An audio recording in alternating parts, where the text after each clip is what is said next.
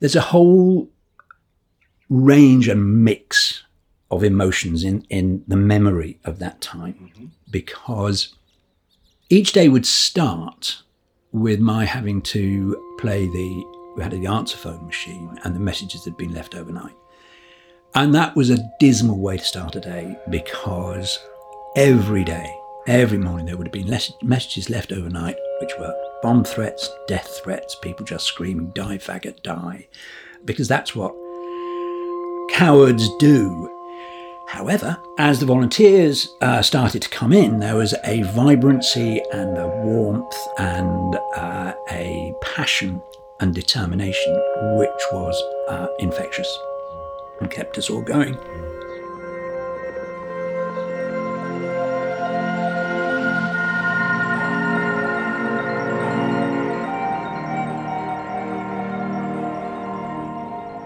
My name is Mark Thompson, and I'm a 52 year old social justice activist, and this is We Were Always Here, a documentary series that explores the UK HIV epidemic through the voices of those who are most affected but are often missing from the mainstream narratives.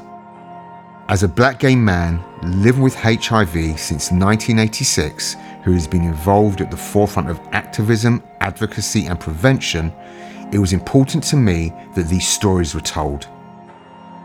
This isn't the definitive history of the UK HIV epidemic, but it's our history, moments from our lives that defined the epidemic for us. Meeting other out queer folk and coming to terms with what was happening, really. And, you know, finding about the facts, finding about the realities of how to take care and still be frightened because they were trying to frighten us. And in fact, they said to us, Why are you setting up this organization? It will just perpetuate the myth that um, AIDS came from Africa. We have come so far because of AIDS in many ways, because of how we responded to AIDS. And that brought out the very best in us because we realized what we have is actually that bit more fragile than we thought.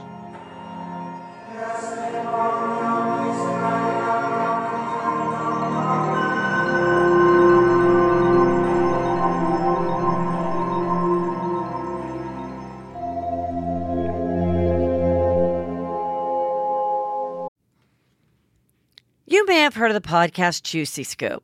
Wondered what it is? Why aren't you listening? Well, I'm its host, created it, been doing it for seven years. I'm Heather McDonald of Juicy Scoop with Heather McDonald. Now, I could tell you why you should be listening to my show, but my listeners wanted to write the ad for me, and here are some of the things they said. Not your regular juicy podcast. Catch up on all the juicy topics from Hollywood and pop culture to true crime and beyond. Heather McDonald's Juicy Scoop always has great guests great laughs, and great gossip. It's a comedian's take on the hottest headlines. Juicy Scoop is the pop culture news you want to hear. No BS, no filter, no filler. Raw, real, and in the moment. Throw in the hilarity of amazing comedians that you'll instantly be obsessed with, a juicy crime story, and a dash of normal life in LA moments, and you've got yourself an amazing week of Juicy Scoop. Two episodes every week, every Tuesday and Thursday. It will never let you down.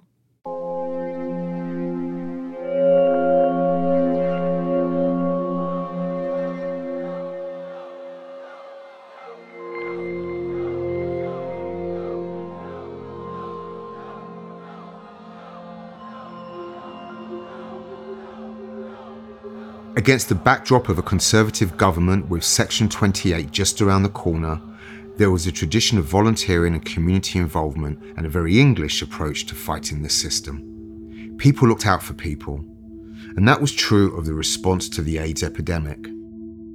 Because AIDS, from the beginning, was seen as others, it was seen as primarily gay men um, swirling around in a cesspit of their own making, uh, as the Chief Constable of Manchester once said, injecting drug use. These are big taboos, the taboos around injecting drug use, around uh, homosexuality, around migration, around dying young, mm. actually.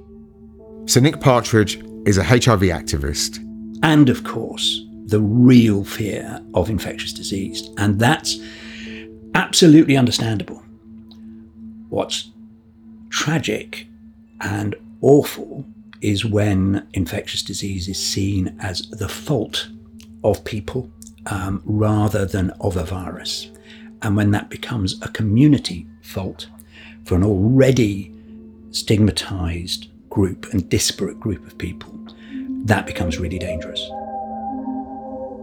The fear and focus on death by the media and the government created a narrative of doom that did nothing to support those of us who had been diagnosed. And that's what we saw happen. So we saw increase in uh, homophobia and increase in anti-gay uh, violence.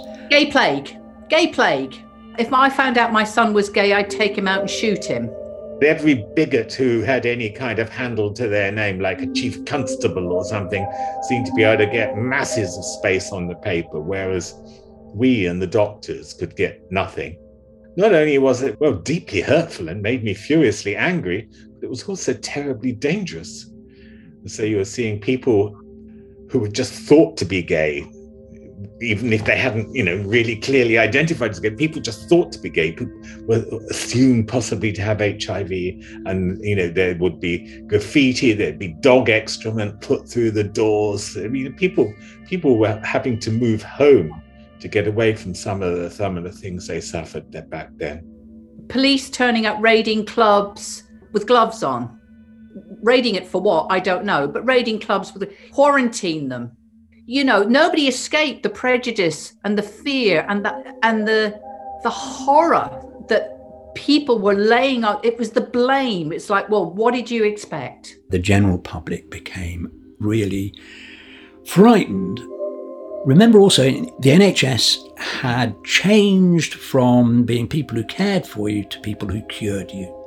We had a whole generation of doctors who had been trained that they can save you. And all of a sudden, they were seeing people that they couldn't. And I specifically remember this one particular patient who was my first experience of nursing somebody with HIV. Uh, well, he had AIDS, he was dying. I, I can still see his face now. Sophie Strachan is an activist and sexual health advisor. But, uh, you know, he was in a side room. We had to double apron, double glove. Pretty sure there was a mask as well. And I just remember what felt so wrong at a time when somebody was dying that your immediate action as somebody in a nursing capacity is to show care towards that patient and how can you do that when you're barrier nursing as we call it to that level at a time when the affected community were facing death in such a cold environment? So it felt wrong that we couldn't treat these people in the same way that we could another patient because of the illness that they had. I just remember it feeling so cold. And I just remember feeling this deep sadness for that patient.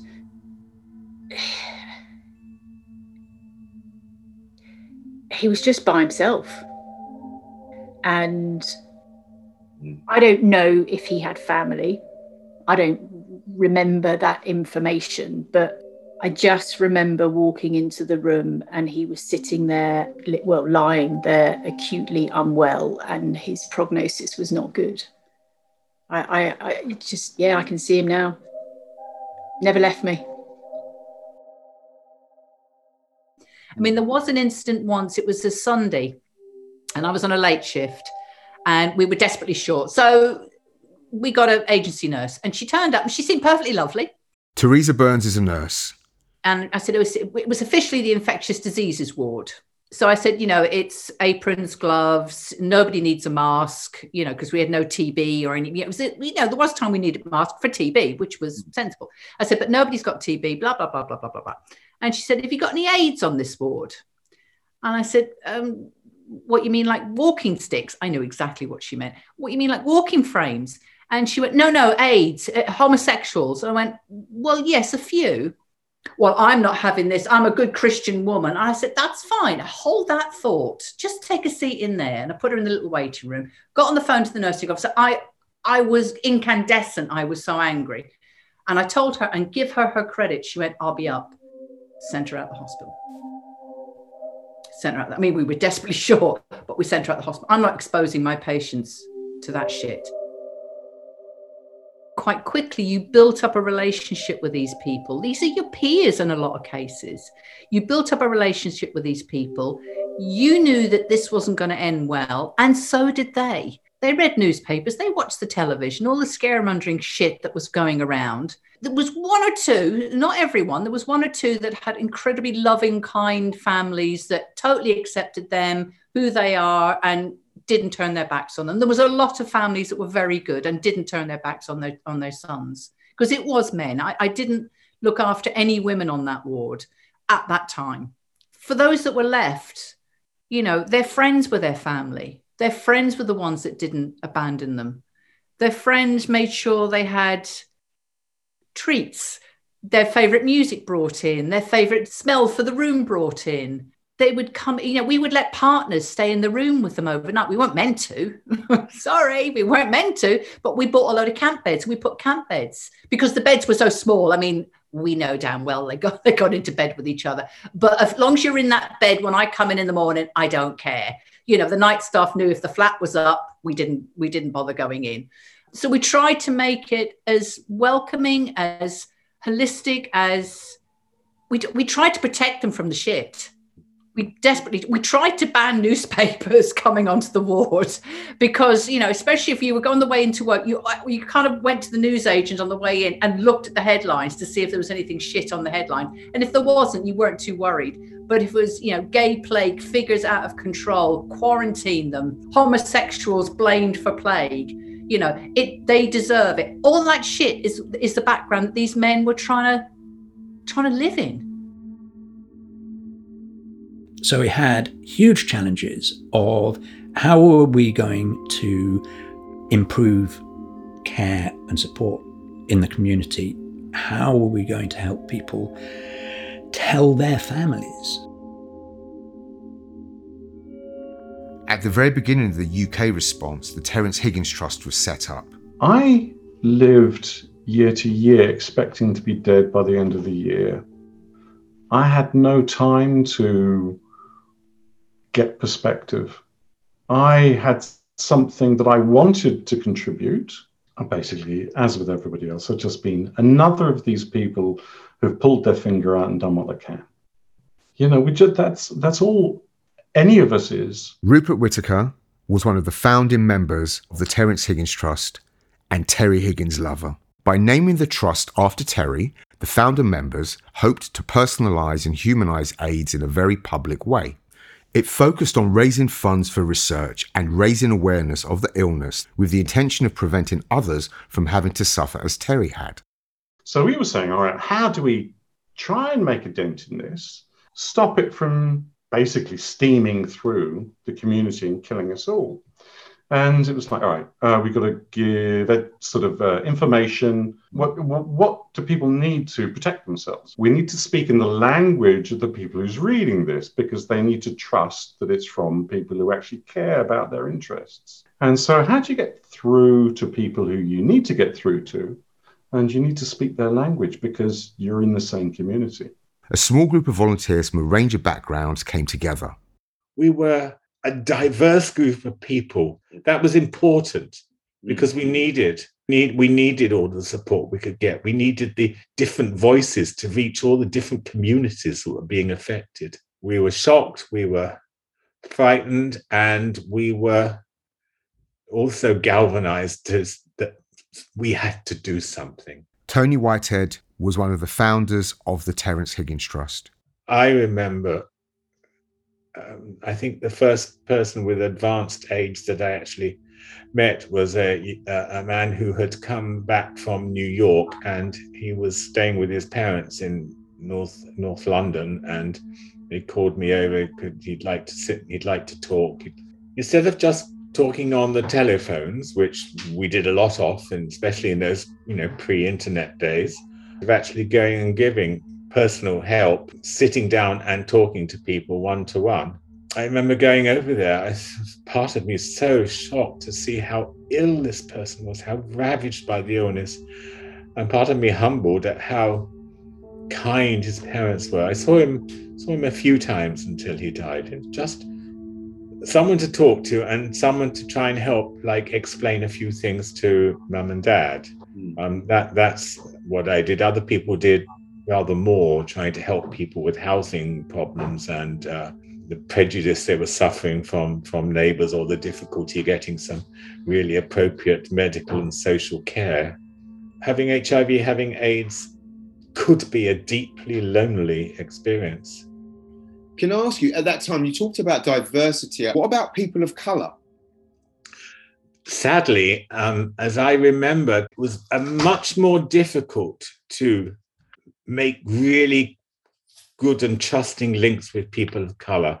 As I remember, the only people of color we had involved in those days were either gay men or lesbians, and they were very few indeed to reach the wider community of people of color who, from the uh, very early epidemiology, we didn't quite know why, but they were at an increased risk.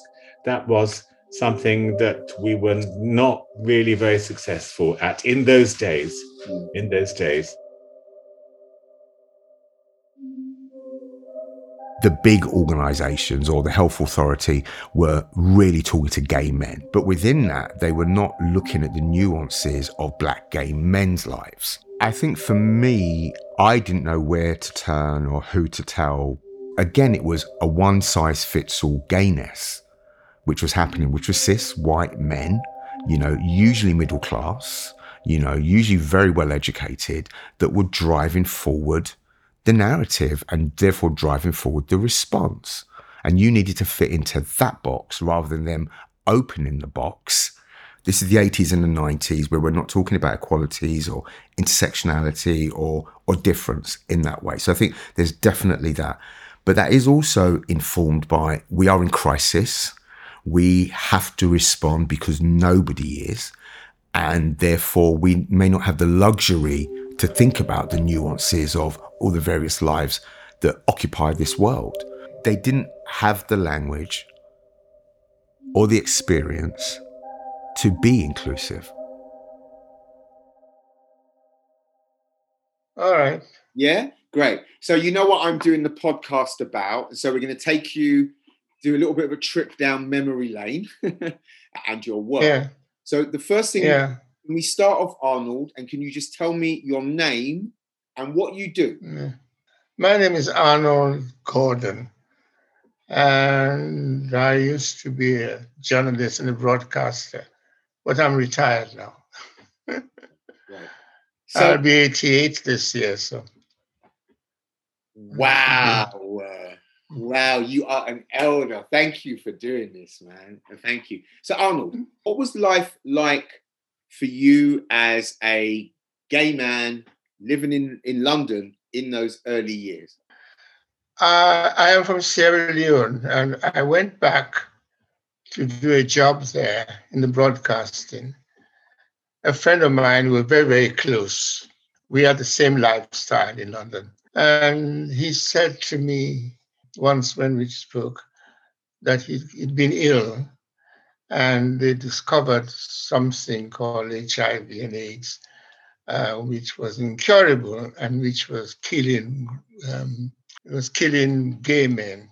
He got increasingly ill, and at that time, nobody would go near him. You know, the hospital they kept him separately, and he was very very upset about that. And so when I came back, he was still alive, and I went to see him, and he said, "Look, this thing is hitting gay people."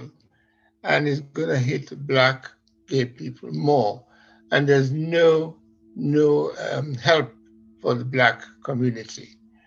At that time, only the Terence Higgins Trust was the only one that was um, helping people who are HIV and AIDS, but they were very, very close knit.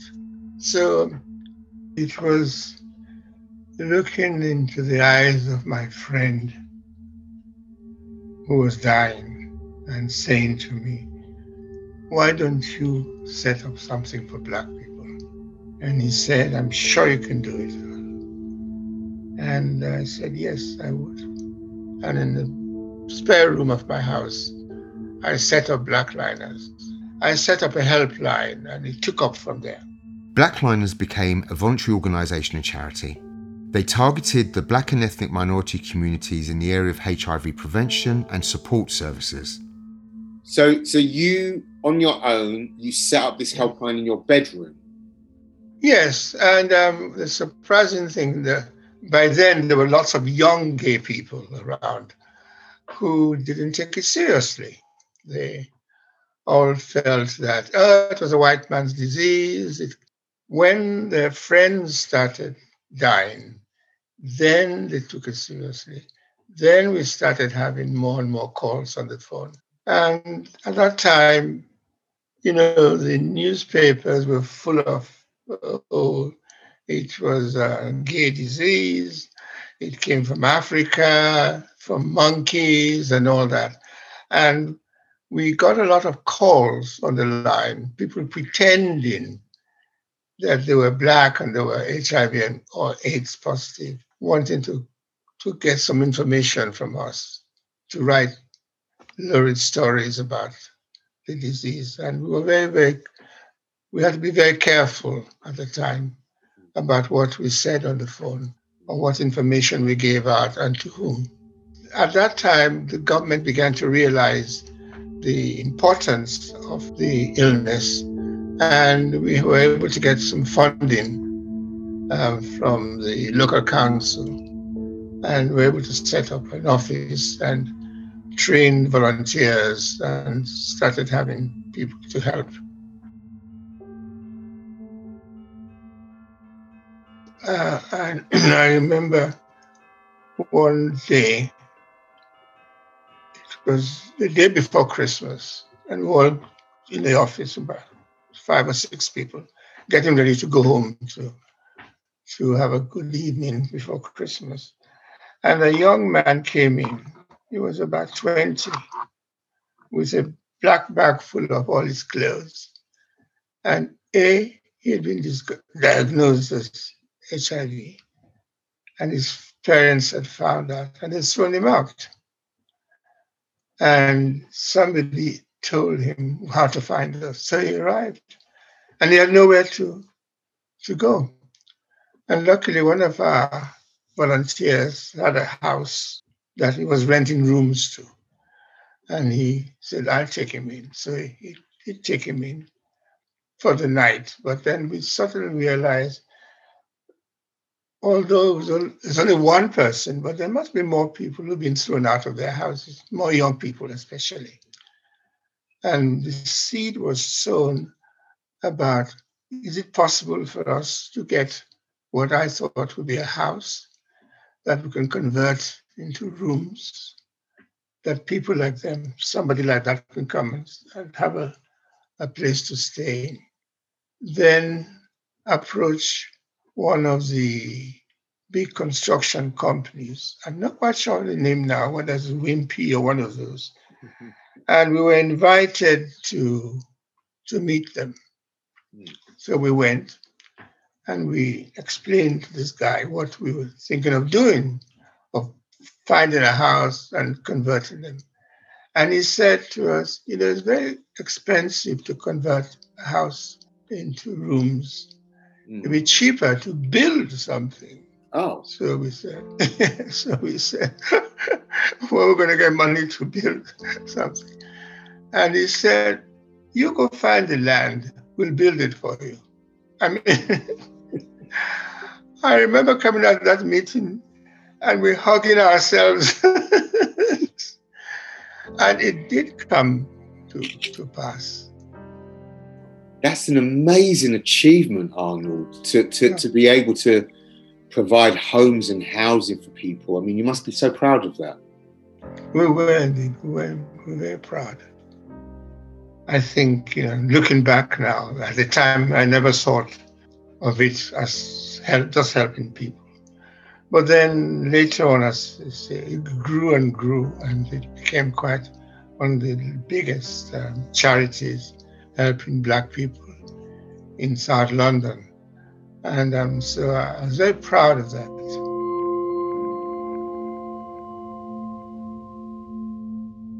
Those support systems weren't just life changing, they were life saving. But it took me a while to find my place and my people.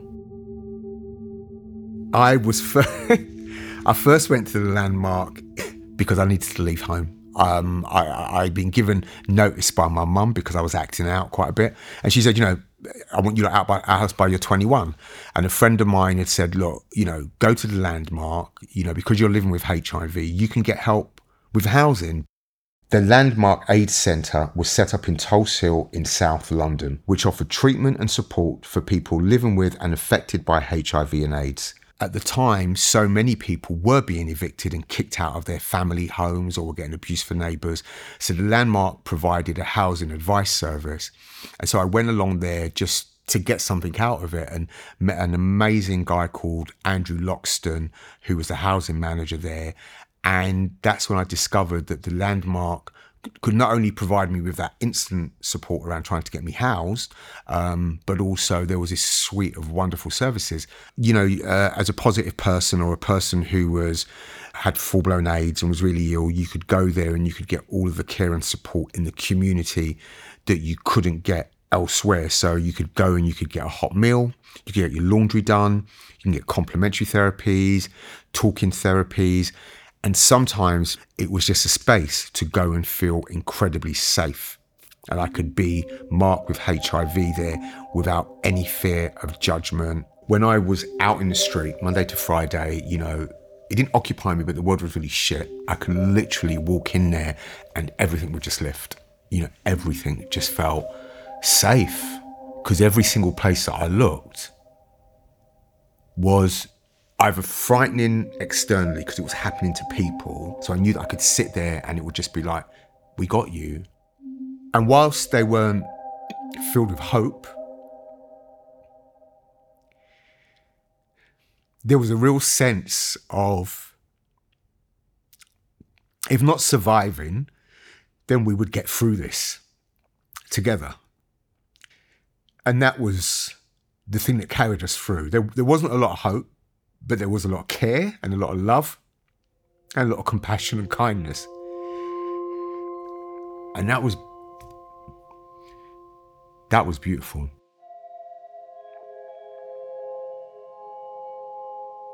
In the next episode of We Were Always Here, AZT was really hard. It the the side effects were unbelievable. I looked very ashy, you know. My toenails, my fingernails were black, like black.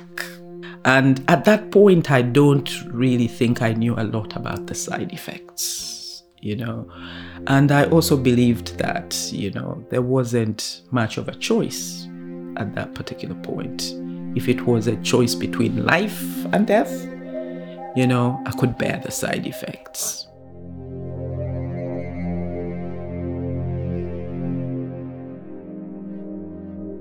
We Were Always Here was presented by me, Mark Thompson. It was produced by Hannah Walker Brown. The production assistant was Rory Boyle.